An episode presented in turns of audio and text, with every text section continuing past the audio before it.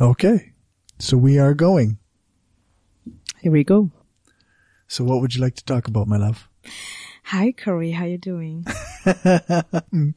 I'm good. How are you doing? I'm good, thank you. I thought that we would start like greeting. Hi and welcome gonna- uh, the feminist family. Yes, that's I'm how we Cory start. Johnston. I'm Pamela Kazekare.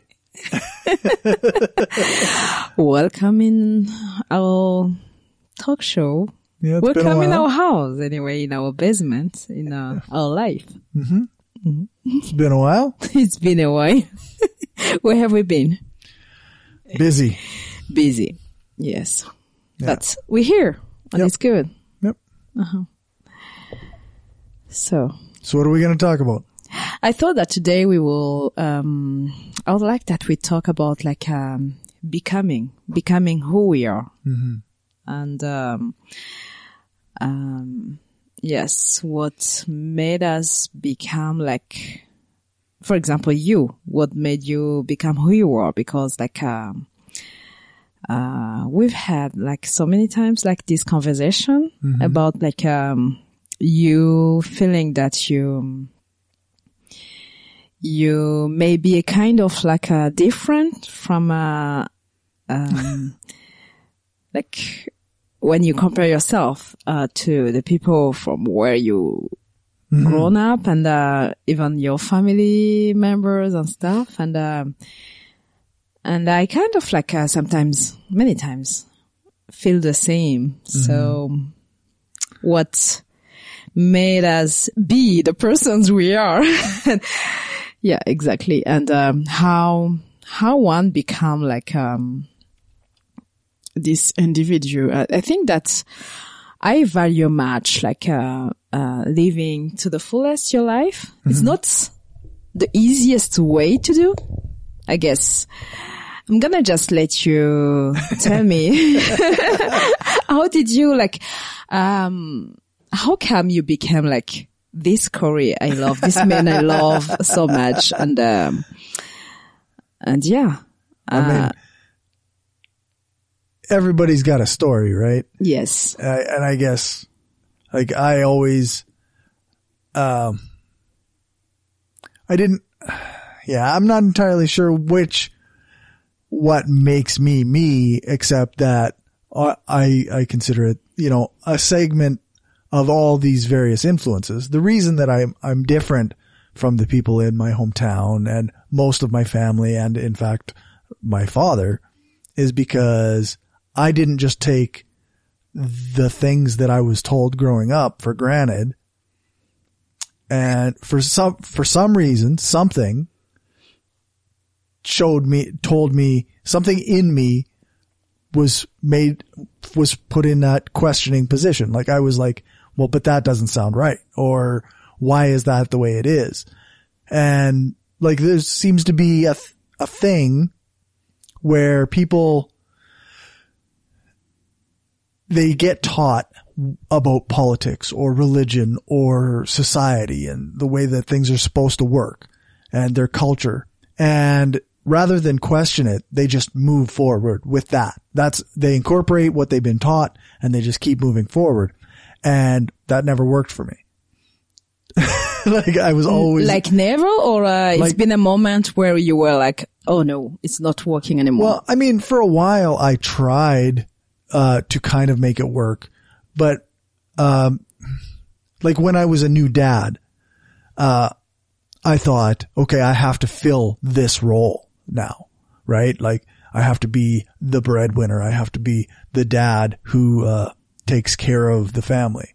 And part of that is great, but also there is a lot of, uh, baggage and toxic ideas that come with that too, right? Like it's because when you assign yourself the role of the man of the house, well, that means that your wife is now the woman of the house. And that has, you know, various baggage too. And so there was a time when I was in my first, first marriage, excuse me, where, uh, where I did, I did try to fit that role. And I really took on a lot of those ideas. But it didn't take it, once I discovered that I was mistaken about uh, one thing very strongly, it didn't take long for the entire thing to crumble. Oh. okay. because often those, those cultural roles, those strict gender roles and those strict ideas about, uh, culture and, uh, life, they're built on nothing.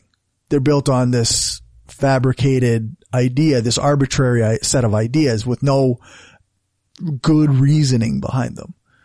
And at some point, you just like maybe 50 years ago, 100 years ago, there was a good reason for their, the man to do the outside work and, and whatnot and the woman to do this stuff. And I'm not convinced actually that that is, you know, that there was a good reason even a hundred years ago because both genders could have, uh, done that. And, uh, I'm, I'm, I'm sure there are examples of each person, of people who go outside their traditional gender roles. But once something becomes a tradition, that becomes a very bad reason. You don't d- just keep doing it because it's the way it's done, right? Like you have to have a reason. And if the reason isn't valid anymore, then you have to question, is this really the best way to do things? Would you say that it it's um, an easy journey finally, like uh, to because some people like um, would think that life become easier. Would you say that life is easier when you are living it um, on the marge of society? I would I would say not. like um okay, so my viewpoints are contrary to the majority of people that I am surrounded by. And that, that doesn't, generally that doesn't affect me. I, I'm a white, straight, cis dude. So I can walk through the world and nobody can know what I'm saying or thinking, right? But if I discuss things with people, then in, then I either have to swallow my words and my opinions or I'm in a conflict situation. because just my perspective is contrary to the fundamentals of what so many people around us believe. Okay, but so like give a g- give me like an example of uh, how that's uh, like in your everyday life like um well i mean we've talked a number of times about uh, how regularly i get into arguments with my dad. Like we i work with him uh, until the next month i work with him on mondays and tuesdays. So we spend 10 hours a day for those two days a week in a vehicle together and he listens to the radio and he gets, you know, he's got, he's a man with a lot of opinions, just like I am. But his opinions are very conservative and very like, uh, anti-progressive. I guess conservative is the word. he's very conservative. And I mean, one could say, um, he has uh, sexist and racist views and those things come up and I, I'm not actually the kind of person who will just hum, uh, nod my head and go along with it 90% of the time. Like if I'm, if I'm in a situation where somebody's saying something, I'll often be like, like I might not say, dude, that's fucking racist. What the fuck is wrong with you? But I will say, well, actually, that's kind of just a stereotype and a myth. That's not really true, right? And I'll try to cite an example of how that, you know, reality differs from this thing that you just said. Uh, a good example, and I mean, not to entirely throw my father under the bus here, but, but the other day we were having coffee on our, cause we had, we were ahead of schedule and we were lo- watching the there was a show came on and they brought up cancel culture. Uh, and he says, Oh, I wish I could cancel the people who brought, invented cancel culture. And I said, like, cancel culture isn't even really a thing. Like, what it refers to is people facing consequences for things that they say and companies and individuals deciding that they don't want anything to do with that person because they're saying or doing something shitty. And he says, well, what I mean is the Redskins, the, the, the football team having to change their name. And I looked at him and I said, that's because it's racist. and he's like, it is not. I'm like, well, I don't know about you, but I've spoken to a few indigenous peoples that, you know, individuals who think that it is racist and that. and that's generally a thing. Like, hmm, um, hmm, hmm. okay. It's a very common example, right? Like a lot of people. Why, why do white people feel entitled to define what is or not racist? Because they don't want to be called racist. Because being called racist isn't about describing a behavior that is harmful to them. Being, ca- being called racist means you're a member of the KKK. It's an insult. It's, uh, saying there's something wrong with you as a person, not that you are doing a shitty thing. But what's made them think that they are in a good position to know what is racism. I don't know if I'm you noticed with that. I, I don't know if you noticed this, my love, but white people think they know everything.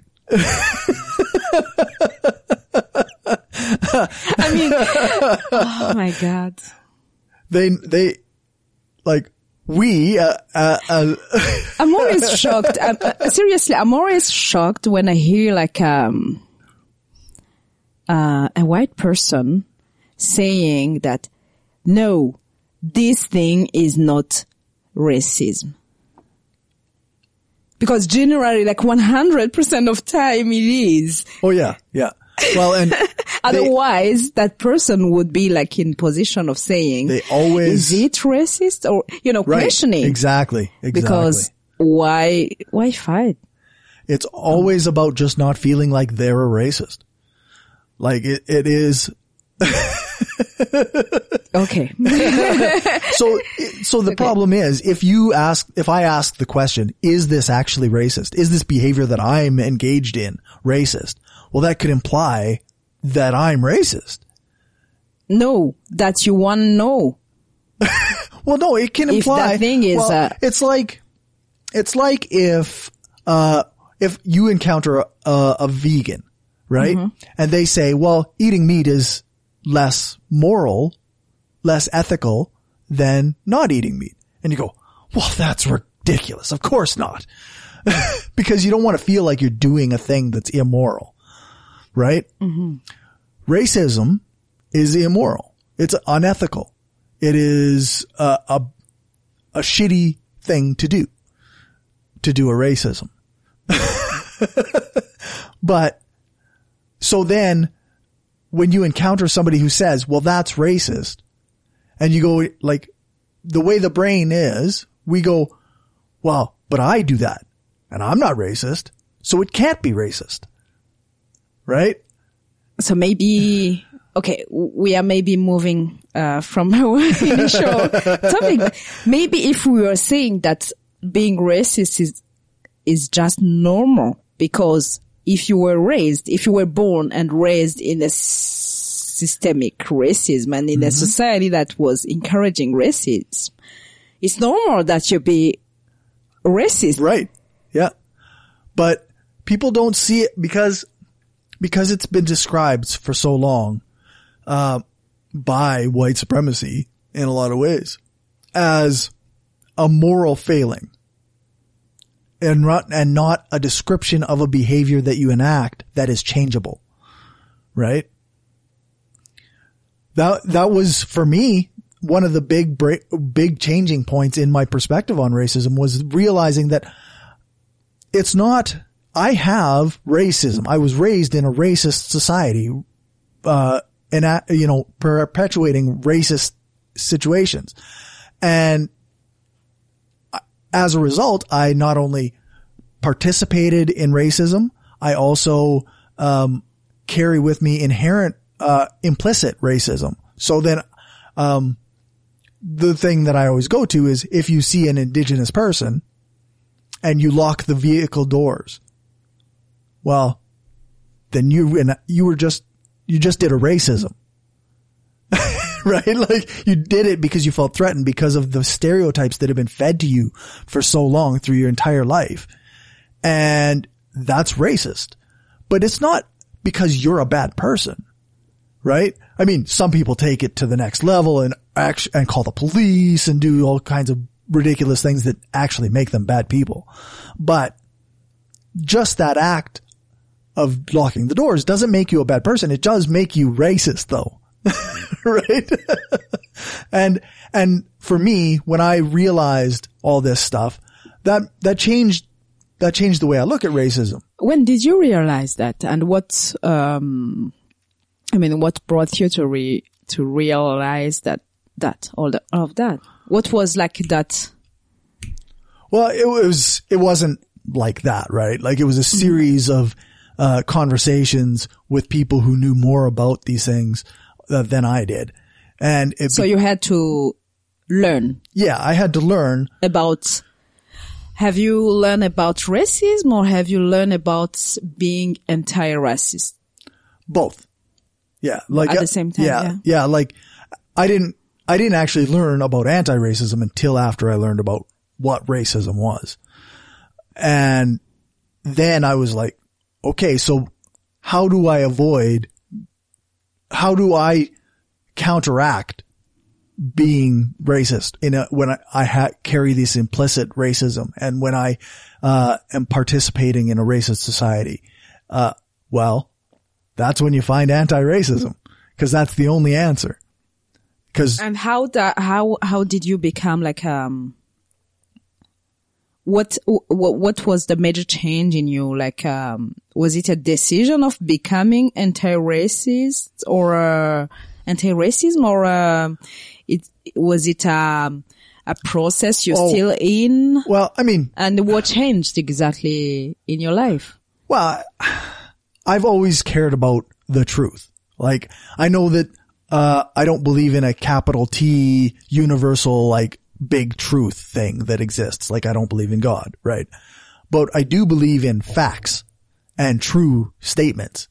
And that has always mattered a lot to me.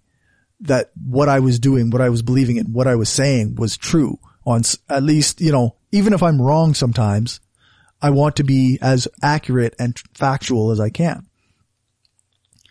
And when I started learning about racism and, and systemic racism, it came from, it came first from people that I knew were educated in this and, and knew more than I did, which I guess not everybody has the access to those kinds of people, but, um, so then once I was in that learning mode and that was like in that mode of I need to do the most ethical thing and I need to do the most fact based thing. Well, then it became apparent that, you know, it, because it, just the desire to be the most moral, ethical human I can be, uh, the best person I can be, uh, is, was put me right on that track. Like I have to acknowledge where I'm at and I have to improve and I have to fight against it, you know, my flaws in order to be the best person that I can be. And how uh, does that make um, makes you like uh, be different um, when you compare yourself like to your friends, people you grow up with, or um, Well, I mean, most of my friends also are similar in some way, right? Like to my viewpoints because they also, you know, the friends that I have now are the friends I kept because they also had that desire to believe in true things. so you had to go and clean your friends list. I have, I have cleaned out a lot of friends. Yeah. okay, that's radical, right? Yeah, kind of. but necessary Yeah. sometimes. Absolutely. So if you have somebody who, if, if you're on a journey to being your best self and you see somebody who's consistently saying shitty things and doing shitty things and, and not just saying and shitty things, saying and doing shitty things, uh, in their personal life, but that affect other people and then spreading that and trying to fight against you when you're trying to improve yourself. And like, because like they say, misery loves company, I guess. Like people with bad views want everybody to believe that their views are correct. I mean, just in the same way that I want everybody to believe my views are correct too, mm-hmm. right? But, but their views, but their views are bad. And instead of being willing to examine them, they demonstrate that they are going to dishonestly spread them as far and wide as they can. And then you have to be like, okay, well now I can't, I can't do anything with you because you're not willing to put in any effort to become a more educated, uh, more, uh, ethical person. So on your journey, you had like to clean regularly and I guess you still do it like, uh, oh yeah. Yeah. your friends because I guess And depending on the level of relationship I have with somebody, of course, there's different levels of that, right? Like, like if my best friend says something shitty, well, I'm going to send him a message and be like, dude, like that's shitty. Maybe you should think about that. Why, you know, you need to examine that. And we could go back and forth. We can argue about it, whatever. But at the end of the day, the people that I consider my best friends are the people that when I do that with them, they're at least willing to examine the potential for their being incorrect or wrong, right? and if no, Uh, if they just double down and triple down, like if my dad wasn't my dad, he wouldn't be my friend.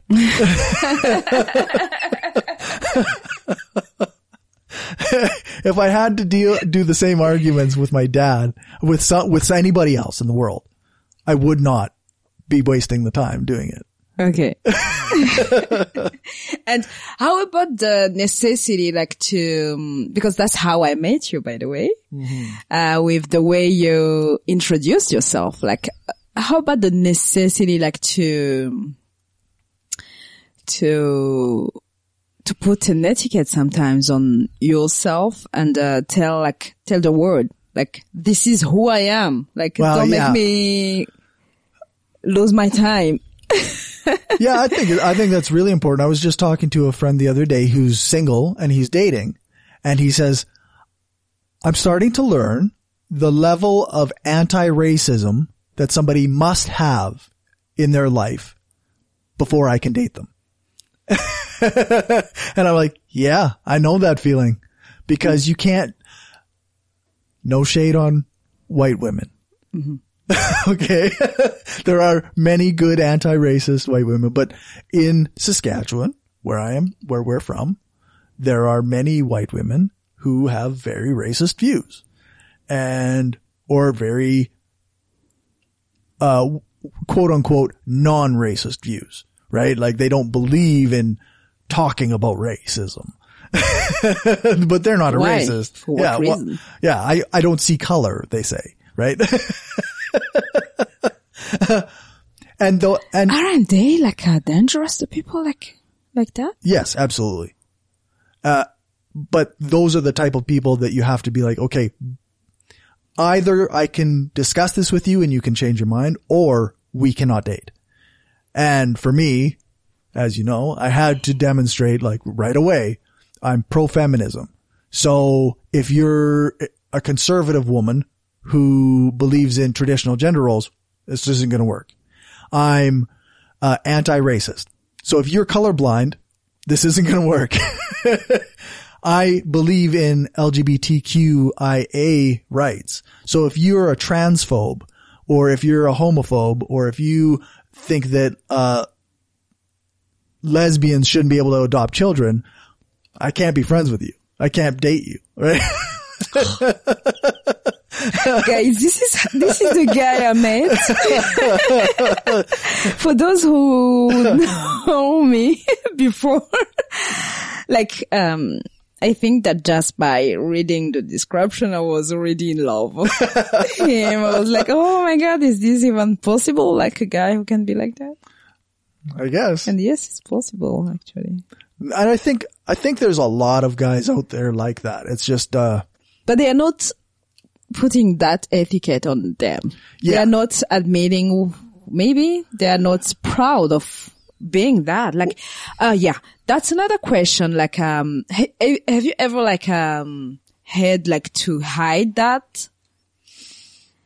Or feel the need of, okay, I'm gonna refrain myself of, uh, you know, bringing that on the table because I, I, I, I maybe I've suffered a lot because of this or uh, I've paid a lot.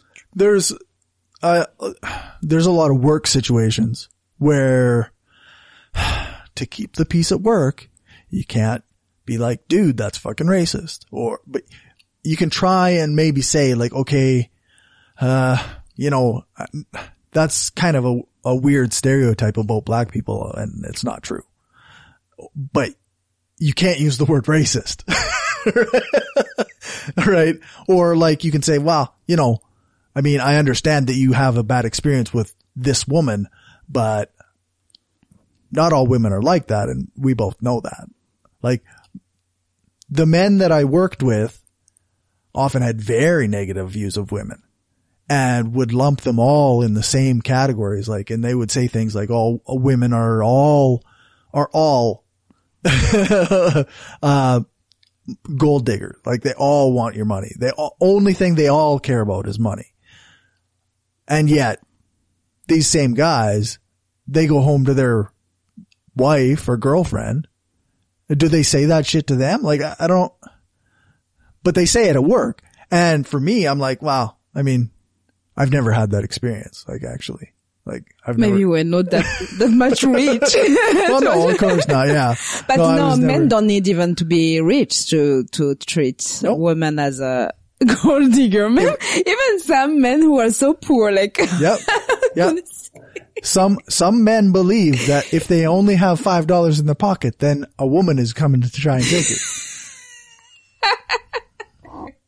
it's so clearly nonsense, but they believe it. okay, yes, um, yeah, that's good. That's good. I love you. I love you. I love you so much. So what about you? How did you, how, how do you differ from the people that you grew up with? Um, I think that's. I never felt like I was like um belonging in a society where I was fully accepted. I think that as far as I remember, I always saw myself as um you know that individual that is almost outside of it and uh, coming inside and going outside because I, I, I didn't belong like uh, there. Maybe it came from the fact that I didn't grow up with um, with my mother. Um, as you know, you know she she died when I was uh, really young, and before dying, she was so um, ill for a long moment. So I didn't get that, um, you know, uh, where I come from, they say that it's the ma- mother who transmit the culture. So maybe I didn't get like really that culture from where I grew up. And, um, and the fact that, yes, again, I didn't have a mom. I had like to forge my own identity, like, you know, without the, maybe the correct guidance that I should have. Well, I don't know. I think you came pretty correct, my love. That's not how it felt when I was growing. No, I, believe that. Yeah. So, um, so yeah, since I was a kid, like I always like uh, saw myself like uh, as not belonging really, not not the correct like piece of the, the community. I used like I was talking loud. I was um uh, I was a loud person. Like I was um uh questioning everything and um and almost never getting enough response to my questions. Just annoying, you know, just um just saying like why why this but yeah but why why why am I supposed to go in the kitchen and not my brother? Yeah. Why, why all of this? Like, why am I supposed to be acting like this just because I'm a girl? Why? Why? I, I, I grew up with that why and, um, and generally I was the only one bringing that why. see, when you ask just a question, because in my mind, I'm like, it's just a question and you see everybody looking at you as, yeah, in fact, why? We have no response for her, but hey, But this is stop how we asking- do it. yeah, stop asking this question. This is how it is. And, uh, yeah, I never felt like I was, uh, belonging. And honestly, I'm not going to say that it was, uh, an easy thing, you know, because I didn't know that it was something, in fact, normal, you know, mm-hmm. that it, that it happened finally to many people, you know, that, that you feel that you don't belong. And in fact, sometimes I think that almost everybody goes in that, you know, almost everybody has that particular area, you know, you go where you're going to find yourself like, I'm not like others. Yeah. I would think. I think. But Yeah, I don't know. Do okay. So obviously everybody has some level of that, right? yes, because for me, it came in a kind of a complex, like that I had of being this different to the point I even wish so many times. And until now, um, I sometimes like, I'm, I'm like, I wish I was not asking myself this question. Maybe I would have more peace, you know, maybe I would feel happier. maybe I would, I, I would be rich. Maybe with all the um, contacts I had in my life, all the, you know, um, or the people I met in my life, all the occasion I got in my life, maybe I would be like so far if I didn't have this Yeah. questioning thing, this, um, this, honestly, when I have a question in my mind, I'm gonna end up asking that question. Yeah. I can go and uh, hide myself and, um, but at a certain moment, it's gonna come, you know, uh, if I'm not a statue quo person and it's so hard. Yeah. yeah. Sometimes I, yeah, so many times I've been, uh, asking myself like, I wish I wasn't asking myself this question. I wish, I wish I was just like these people in front, you know, but that, and but that's the thing, right? Like if you, if you assume that everybody's got that on some level, then those people are asking themselves, they feel the same way, right? Uh, Maybe not all the time, maybe not when you do, but there are times when they are also like, oh, I wish I could just be like everybody else. yes. you know, it would be Yeah, so, because as for me, questioning the world I live in made me pay like so much, like on my, you know, from my finances to my family to like I paid a lot, you know, Yeah. the price of my questions. I paid, I sometimes feel like I paid even more than people who committed some crime or yeah. just by Oh questioning. yeah, I you mean, know. yeah. If you if you if you're too firmly questioning of the like status quo, uh, then people will socially sanction you, right? Like they'll socially isolate you, and they won't. In the same way that you or I might be like, okay, well that dude's racist, we're not going to talk to them. They'll be like, yeah, that person doesn't just follow the rules like I do, so I'm not going to hang out with them, or I'm not going to talk to them.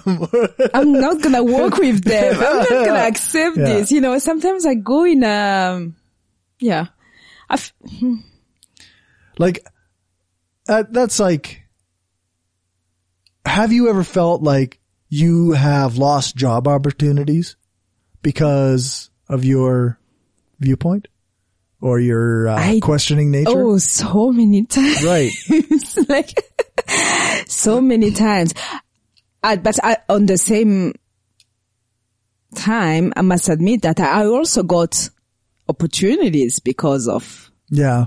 Me being like that. You know, I'm not gonna say that it's o- only brought to me like bad things. You know, Well, that's good. I got also opportunity. I got so many people who loved me because of me questioning, but I also got so many Yeah. enemies and uh, real enemies, you you know, That's because of questioning the word. But I, yeah, yeah. I, to the point where I'm like, ah, some people are, are saying that freedom doesn't have price. But now I think that, oh, freedom costs a lot. Yeah. Freedom of mind, freedom of, you know, It seems to, right? Like it has a, a, a cost on some level at least. Mm-hmm. Like we don't live in a cost. free world. Not really. At least, uh, as for me, I am not going to say that I'm, li- I, I remember that at a certain moment I was living in a free world. Yeah. I lived on three continents and I still never felt that free world spirit. Yeah. yeah. so what else? What else? I think, um, that was, um, that was it. That, that's how I became me. Now I know how you became you. And I'm so happy to be with you. I'm you know, I love to be you. with you. I love you. I love you every day. and um and yeah, I think that if I have a wish to this world is for uh, everybody like us to find really somebody who can complete him or her. Yeah. Somebody who, uh, I, I mean, I guess I know not everybody is like, uh, uh, there are asexual people, there are aromantic people. They don't want to be in like relationships and I wish for them the best that they, that they have the happiness that they want. But also for people who feel the need to have a partner, I hope they can find somebody who's supportive and like, like, and we'll fight with them. Like, I, I don't want to, there is a thing where a lot of men feel like they have to save the women they're with. Like they save them from an, abu- an abusive ex or they save them from a father who's domineering or they save them from uh, a situation of whatever bad situation they happen to be in. But I've never, I've never felt like, I don't feel like saving somebody is the right move, right? Like what you want is somebody, is to support somebody. What you want is to like be with them and fight alongside them and support them when they need that support. Cause if you're the one doing all the fighting, if you're the only one doing the fighting, it feels like, it can feel like the person you're fighting for owes you something in return. And that's, I don't think that that's a good way of doing a relationship. And I mean, I've, I've had a couple failures so far on relationships, so I'm not saying that I know everything, but, but I really feel like the, the whole, if you have somebody who will support you and fight alongside you, and if you, uh, support them and will fight alongside them, then, uh, that's, I think that's the real key.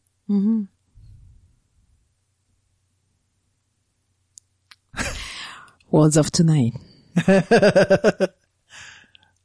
yeah. Yeah, we're only at um how far how long have we been going? 39 minutes.